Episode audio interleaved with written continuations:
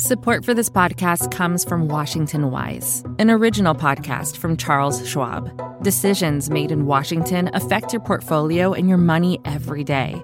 But what policy changes should investors be watching? Washington Wise is an original podcast for investors from Charles Schwab. The show unpacks the stories making news in Washington and how they may affect your finances and investments. Listen today at schwab.com slash washingtonwise. That's schwab.com slash washingtonwise.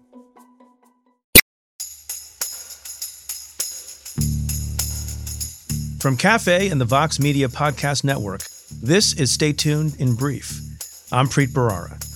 Millions of NFL fans tuned into Monday Night Football for one of the most anticipated games of the season, with the Buffalo Bills visiting the Cincinnati Bengals on January 2nd. But just nine minutes into the game, Bills safety, Damar Hamlin, collapsed unconscious with apparent cardiac arrest after tackling an opposing player. Hamlin received extensive CPR on the field and was transported to a local hospital. The game was suspended for that evening, but the incident again commenced a national conversation about the National Football League as an organization and its handling of player safety issues. My guest this week is Mark Leibovich. He's a staff writer at The Atlantic and the author of the 2018 book, Big Game The NFL in Dangerous Times. Mark, welcome back to the show. Great, great to be with you. So, we should start at the outset by informing people that we are recording this in the four o'clock hour on Wednesday, January 4th. And at the time that we are having this conversation, Hamlin is still in intensive care at the hospital. By the time this drops on Monday, we don't know what the situation will be. Can you describe for folks who may not have followed it as closely as, as some what the best understanding is of what happened medically? You know, there's a lot of um, no one knows for sure, but essentially, Damar Hamlin, a player for the Buffalo Bills, tackled. He's a defensive player. He he tackled Tee Higgins, who's an offensive player for the Cincinnati Bengals, who was carrying the ball. Now, you know, usually the tackler is in the aggressive position. Usually, the tackler inflicts greater sort of bodily, you know, harm or, or you know, bodily. There's a higher kind of rate of velocity against the person with the ball. This was a case where the person with the ball, Tee Higgins, who's a big, kind of tall, muscular wide receiver, kind of led with his shoulder pads and kind of knocked back uh, Damar Hamlin, who fell, you know, somewhat hard, uh, but he got right up, and then after about a second, took a step and collapsed to the ground immediately and collapsed and backwards. Co- collapsed backwards. It was and a really his, and his bad body fall. went and his body went limp. His head hit the turf pretty hard. Um, and from what I could tell, he didn't regain consciousness. I mean, from like that point on, fairly quickly, there was some really aggressive medical intervention. Uh, an ambulance came out of the field. Uh, people seemed to know very, very quickly that this was a really serious situation. And, um, you know, several minutes later, he was taken off the field in an ambulance. So we know that, in fact, his heart stopped on the field. Yeah. And it had to be resuscitated. This is something based on the information we have right now, which is preliminary I'm not sure I'm pronouncing it correct, but the event is known as commotio cordis or commotio cordis. Yeah, that seems to be a, a recurring uh, consent. Well, I don't know if it's a consensus, but you've heard of, I've heard it from a lot of people who yeah. you know who have who have seen this kind of thing before, and there have been cases that I've seen, um, not actually in football, which is a little bit strange, but in hockey baseball, baseball right? hockey, yeah, when when the puck or the ball actually hits at the exact you know right or wrong place at the exact wrong second, split second um, something like this has happened. Do you have an assessment of how the league and the professionals at that game, in the immediate aftermath of Hamlin's collapse, how they handled the situation? Sounds like, I mean, certainly from an EMT standpoint, uh, they handled it quite well. I mean, if you're going to go into cardiac arrest, and, and certainly no one wants to, um, a professional football game is a really good place to do it because there's all kinds of trained, you know, urgent care people around. There's ambulances. Presumably, they can get you right to a hospital. So it, it, sounds like they did everything right. It sounds like they actually did revive him on the field, and they actually later had to do the same thing uh, at University of Cincinnati Medical Center. Um, so the proximity was was really really fortuitous, and it does sound like all the protocols were followed, and and that side of it was really really good. I mean, obviously, it was a stunning situation. There were tons of decisions to make the league had to figure out, you know, whether to play the game, how long to delay the game, whether to cancel the game, what to do with a few team with the two teams, how to handle, you know, the logistics yeah. of of you know tens of thousands of people getting in and out of an arena. tens of millions of people watching at home. And it was a very, very precarious situation. I mean, obviously the league's going to be second guessed. Um, and they, they caught some heat for waiting, you know, maybe 45 minutes, an hour to cancel the game. I want to ask you about that. I want, I want to take that through because the question here for a lot of people is, is does the NFL care appropriately about the safety of its players? And that's been a controversy for a long time particularly with concussion protocol. Do you do you believe there is or any there is any semblance of a plan about continuing a game or suspending a game or postponing a game in the event of a serious injury, or were they just making it up as they went along?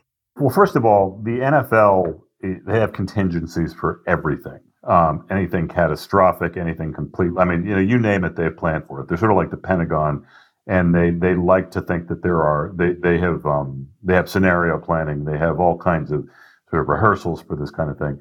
Having said all that, a crisis moment like this is completely, I mean, it is not predictable. It's, it's improvisational. You don't know exactly what kind of injury. You don't exactly know, you know, what the health of the player is and, and so forth. So look, the NFL, I thought has done an abysmal job under, over the years protecting its players. They talk about how the game has never been safer. Um, it is not a safe game to play. If you are worried about, um, you know, your brain health, your long-term health, I would not recommend that you know anyone plays football, and and I would also not give the NFL terribly big, um, you know, big points for for actually helping out over the years. Although they've actually can I interrupt you for a second? Sure, are you a football fan? I am. Do you have any problem squaring the thought you just articulated with the fact that you're an avid fan who watches? Yep, absolutely. I the cognitive dissonance is. Um, you know, it's something I keep in check. I, I certainly admit to it. And, you know, then things like what happened Monday happen and it becomes instantly harder. The blockades of denial tend to lift in ways that are very uncomfortable. So, yeah, I totally own that. So, so there's been reporting in the moment and since that there was an expectation on the part of some officials that the teams would go back to their locker rooms for a few minutes and then resume play. That's been denied by some people at the NFL. Do you have an understanding based on your sourcing and reporting as to what really unfolded in decision making that evening? I, I, don't. I mean, that's a very much of a he said, she said, or he said, he said uh, situation. And uh, you know, there, there, was no there. The most damning reports of the NFL were that they were going to be given five minutes to warm up on the sidelines, not even go back to the locker room and resume play. Uh, the NFL vehemently denies that. ESPN, who was broadcasting the game, which is broadcasting it, stands by that. Um, and you know, I, I don't know if we'll ever get to the bottom of that, but obviously, I mean, the, the I mean, the NFL does not want to be associated, uh, even if they have to lie about it, with with that decision if in fact it happened. And obviously, to the extent there was consideration of commencing play very quickly, is that about anything other than money? Yeah, I mean it's most it's largely about money. I mean, look, it, it is not a small thing logistically to plan a game, to postpone a massive NFL game, a production, a television schedule. There are billions of dollars at stake. Having said that, yes, it, it's not a small thing. It is a incredibly small thing next to the life and death situation that was on full display. So, you know, it does sound like, you know, even though the league was second guessed, I think they ultimately got the decision right, which is to postpone the game. You know, maybe it took a little longer than it should have, but I think in the scheme of things, that's not going to affect you know the prognosis for for um, Damar Hamlin. So ultimately, I, I think um, yeah, I thought they did probably get the decision right. It's a clunky situation. You're never going to be perfect. You're going to second guess it, but I think they were fine. So on this particular issue, which is different from the concussion, concussions happen all the time. And there's a controversy about a particular player on a different team and the concussion protocol with him. This does not seem to be, based on what I understand right now, which is obviously incomplete this is not a recurring thing. It's in some ways, you know, a very, very rare occurrence. As we mentioned, it, it can happen in baseball where the heart is struck with blunt force at a particular moment, fraction of a second, with particular force, and it causes the heart to stop. Based on this thing and your understanding of the NFL and safety measures, should they change something or not? No, I don't, I don't think you know you can legislate a rule, at least easily, you know, about whatever this very sort of narrow syndrome is. I mean, it sounds like if it's going to happen, it's going to be a fairly fluky, unplanned for situation, no matter what. But but look, th- yes, you're right. Something that's like an ambulance speeding off the field, and you know, CPR being administered to someone who's undergoing cardiac arrest. I mean, that obviously doesn't happen that routinely, thank God. But the fact is, I mean, serious injury, catastrophic injury is a recurring feature of the NFL. And a lot of it does happen within the context of the game, you know, concussions. You know, just because player X has had 30 concussions and is 50 years old and can hardly walk and no one thinks about him or knows about him, you know, isn't as dramatic as something that's playing out on national television doesn't mean it's any any less catastrophic, right? And that's a lot more common. So yeah, I, I think, look, I, I think there is a serious moral conversation to be had about football and whether it should continue. And again, I've struggled with the cognitive dissonance. I think a lot of people have. But, you know, it, it could be that the society at some point decides that, you know, this is not who we want to be. And it goes the way of bullfighting or cockfighting or boxing, things that were very mainstream in various cultures. Well, boxing, boxing still goes forward, doesn't it? It, it, does. It's nowhere near as big as it used to be. And, yeah. you know, granted, there are other problems. So you're saying, but that's a market force.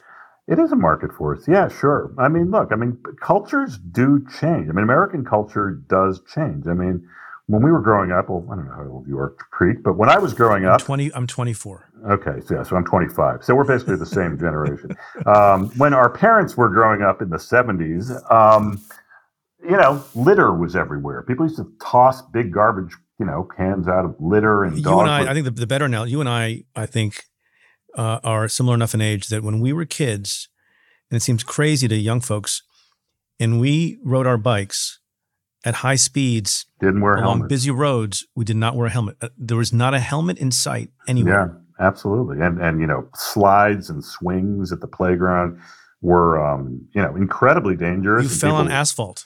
You fell on you asphalt. Fell on asphalt. You fell on asphalt, and you know what? Uh, it's amazing we survived. We didn't wear seatbelts. I mean, my mother smoked when she was pregnant with me. Now that explains yeah. well, a lot, that, right? I know. You, you, that's yeah, but I'm. my, my, mother drank heavily. No, I won't. I, no, no, just kidding, mom.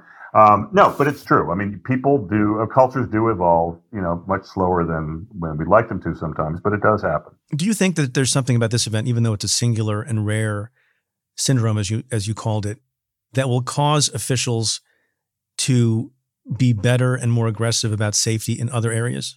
Possibly, yeah. I, I would hope so. I mean, I think any kind of awareness, especially on this incredibly you know, wide and intense level is, is, going to help the cause of health and safety. I mean, one would think. Um, but uh, you know, and just because this, you know, this is a rare, it seems like it's a pretty rare circumstance, doesn't mean that that it can't be a incredibly um, powerful sort of teaching moment for for everyone. And just to go back to close the loop on the question, if you know the answer mm-hmm.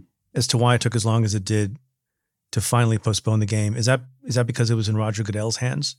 And he was wringing his hands or some other reason? You know, there are a lot of factors. I mean, I think one of the things, a lot of the, see, because, I mean, I guess because they have game planned this so much, there are factors that they have thought about and had to think about that we are not aware of. For example, if they called the game after, say, 10 minutes, right? And they announce to the stadium, we are calling this game, or, you know, it gets word out in the stadium that they're calling this game, you're going to see a flood to the exits and you're going to see a massive traffic gridlock around the stadium, which could affect the ability of the first responders and the ambulance to um, get the patient to the hospital. So, you know, I hadn't thought of that. That's right. So, so I mean, I was talking to someone at the league yesterday. I mean, so that alone was something. One, I didn't know either, but but two, it's reason enough to make sure that the ambulance is out of the facility, which took about 40 minutes, from what I can tell, after all the initial work was done. Um, you know, about calling the game. I mean, your intent might have been immediately to call the game, but you don't want to communicate this in a way that that you know makes it more difficult to to transport the player to the hospital. So there are things like that. Short of ending football, which you mentioned a couple of times, yeah, which many people will not be happy about. You're you're saying that if you could wave your magic wand or you could become commissioner with great authority, what one or two things would you do to improve safety? Uh, one, I would magic wand. I mean, I would fire a whole lot of the owners. I mean, you can't really do that, but I have a magic wand. They have they, they have stadiums and billions of dollars, but I have a magic wand. No, I, I think the NFL succeeds despite itself, and I think the despite itself incorporates a basically clueless league office. I mean, I don't think Roger Goodell is a terribly bright or good commissioner. And I think, you know, the NFL owners that I got to know, and, and most of them, are, are not an impressive group of people. These are not people that you would handpick for your board at Disney or Federal Express. I mean, these are people. And you who, think that has a direct effect on, on the safety question? Absolutely, absolutely. I mean, okay, so right. I mean, it, one example is there, used to be 12 games. There used to be 14 games a year. Okay, that is a lot of full contact football. I mean, to be played by someone. Tom Brady, who's been playing since he was like 14, 15, who's now 45, so that's 30 years. You know, compared um, playing football to a to being in a car crash every Sunday. So basically, a high impact car crash. So he's now done that for 30 years of his life. Um, that doesn't. That's not good. So look, I, I know but the trend. Seven, is, but the trend has been so explain. So the trend has been to increase the number of games, even as the trend has been to increase the number of games, even as realization of the safety issue goes up. How, how do you explain that? Uh, I explain it by greed. I think you know if you can go from 14 to 16 to 17 um, you, you, know, you were printing massive amounts of money just by one extra week. You know, massive amounts of ticket revenue, luxury box revenue, TV revenue, uh, concession revenue. Go down the list. So, you know, these are billionaires getting really, really rich, and the network contracts are making them richer. And so, yeah, that's what is driving it. I would. So you would reduce them. the number of games. Yes, and I, would, and I, would, reduce many of the owners and and replace them with again executives of my magic wand um, allowed powerful choosing. I mean, just ask an alternative ver- version of that question because you took full advantage of the magic wand. Mm, thank you. Technique. what things would you do that are realistic and and possible if you had a position of power? Uh, I would eliminate kickoffs. I think kickoffs are a waste of time now. I mean, I think because I mean, I think for the right reasons they they moved back. They, they um, have de-emphasized kickoff returns. It's harder to repl- to uh, recover onside kicks. You know, there's now a waste. I mean, kickoffs and punts are still where a lot of injuries take place uh, because you have high speed. You know, fairly you know balls to the wall players. Are you allowed to say that on this radio? I, I, whatever. Edit you can me. Say it. Sorry, you can I say apologize. It. No, you have like some very, very kind of abandoned um, players just sort of running up and down the field and, and high speeds that create injuries. So I would eliminate that. Um, I would eliminate the number of games, no question. I would certainly encourage you know youth football to be touch or flag football until you know maybe age 15 16 you know until kids are more fully developed. Um, I don't think the NFL has done, you know, they're, they're not advocating that because they're eliminating football from from the ranks of their youth. So that's not good for business. Um, so I, I would start with that. Final question, just as somebody who very honestly talks about your cognitive dissonance with respect to caring about, you know, loving the game, watching the game, and being a fan of the game, but also caring about the people who play the game and who get hurt. What was going through your mind as you was as you were watching players from from both teams openly agonize on the field after Hamlin went down, some of them crying. It was an amazing and horrifying and sickening thing to watch. Um, it was also, I, I was, um, you know, I'm of many minds about this. I mean, I thought there was quite a bit of humanity on display in ways that were surprising to me. I thought the ESPN announcers um, handled it pretty well. I, I thought, you know, I, I thought it was in some ways a shared vigil um, of a moment that you know maybe we as a society know that we are somewhat complicit in as as consumers of this sport and as fans of this sport. I think the emphasis on on Hamlin's health and his you know hopefully getting him to safety was was absolutely appropriate. But mostly, I, I think it was kind of it was an incredible spectacle. It was deeply emotional. You also realize that you know, we're just never that close from that as people watching football. I mean, I remember, and I wrote about this in the book um, during the Super Bowl in 2018 between the Patriots and the uh, Eagles. The Patriots had a receiver named Brandin Cooks who was tackled by Malcolm Jenkins um, in the first half, got a terrible concussion, wasn't moving for two or three minutes. And this was one of those, I mean, a really bad, gruesome scenario. And the um, stadium in Minneapolis where the game was, I forget what it's called, whatever the stadium in Minneapolis was with a dome, went totally silent. And I remember saying to the guy next to me, Joe Drape, who covers horse racing for the New York Times where I was working then, I said, do you think they would cancel the Super Bowl if he didn't get up? And, you know, canceling the Super Bowl, you know, not a small thing. And he said, you know, I don't know, but I know that when I was covering the 2008 Kentucky Derby or something, and this filly died, they uh, it was a tragic and horrific event that horse racing never recovered from. But, you know, long story short, Brandin Cooks gets up after three minutes. He looks really woozy. He gives a thumbs up to the sidelines, which is kind of like what you do when you have a really scary injury, but then the player gets up. And that's kind of a signal for everyone to sort of get revved up again. Okay, let's continue with the brutalizing of each other, the pulverizing, and, um, you know, let's get on with our fun. But, you know, look, this was a case where there was no thumbs up. There was no sort of tap on the helmet as he was being wheeled off. He was not wheeled off, he was ambulanced off. Um, it was unprecedented. It was hard to watch and also, frankly, hard to turn away from. I, I didn't want to go to bed without knowing more about his condition. And, um, you know, I think that was something that spoke to the power of the moment also. Yeah. No, I think very well said. Uh, let's end by both hoping and praying that by the time people hear our conversation, Damar Hamlin is on the road to recovery Really hope that that's true. That would be great. It's a terrible situation. Hopefully, there's a good ending. Yeah. Mark Leibovich, thanks so much for joining. Great. Great to be with you. For more analysis of legal and political issues making the headlines, become a member of the Cafe Insider. Members get access to exclusive content, including the weekly podcast I co-host with former U.S. Attorney Joyce Vance. Head to cafe.com slash insider to sign up for a trial. That's cafe.com slash insider. If you like what we do, rate and review the show on Apple Podcasts or wherever you listen. Every positive review helps new listeners find the show. Send me your questions about news, politics, and justice. Tweet them to me at Preet Bharara with the hashtag AskPreet. Or you can call and leave me a message at 669 247 7338. That's 669 24 Preet. Or you can send an email to letters at cafe.com. Stay Tuned is presented by Cafe and the Vox Media Podcast Network. The executive producer is Tamara Sepper. The technical director is David Tatasciore. The senior producer is Adam Waller. The editorial producers are Sam Ozer Staten and Noah Azulai. The audio producer is Nat Weiner. And the Cafe team is Matthew Billy, David Kurlander, Jake Kaplan, Namita Shah, and Claudia Hernandez. Our music is by Andrew Dost. I'm your host, Preet Bharara. Stay tuned.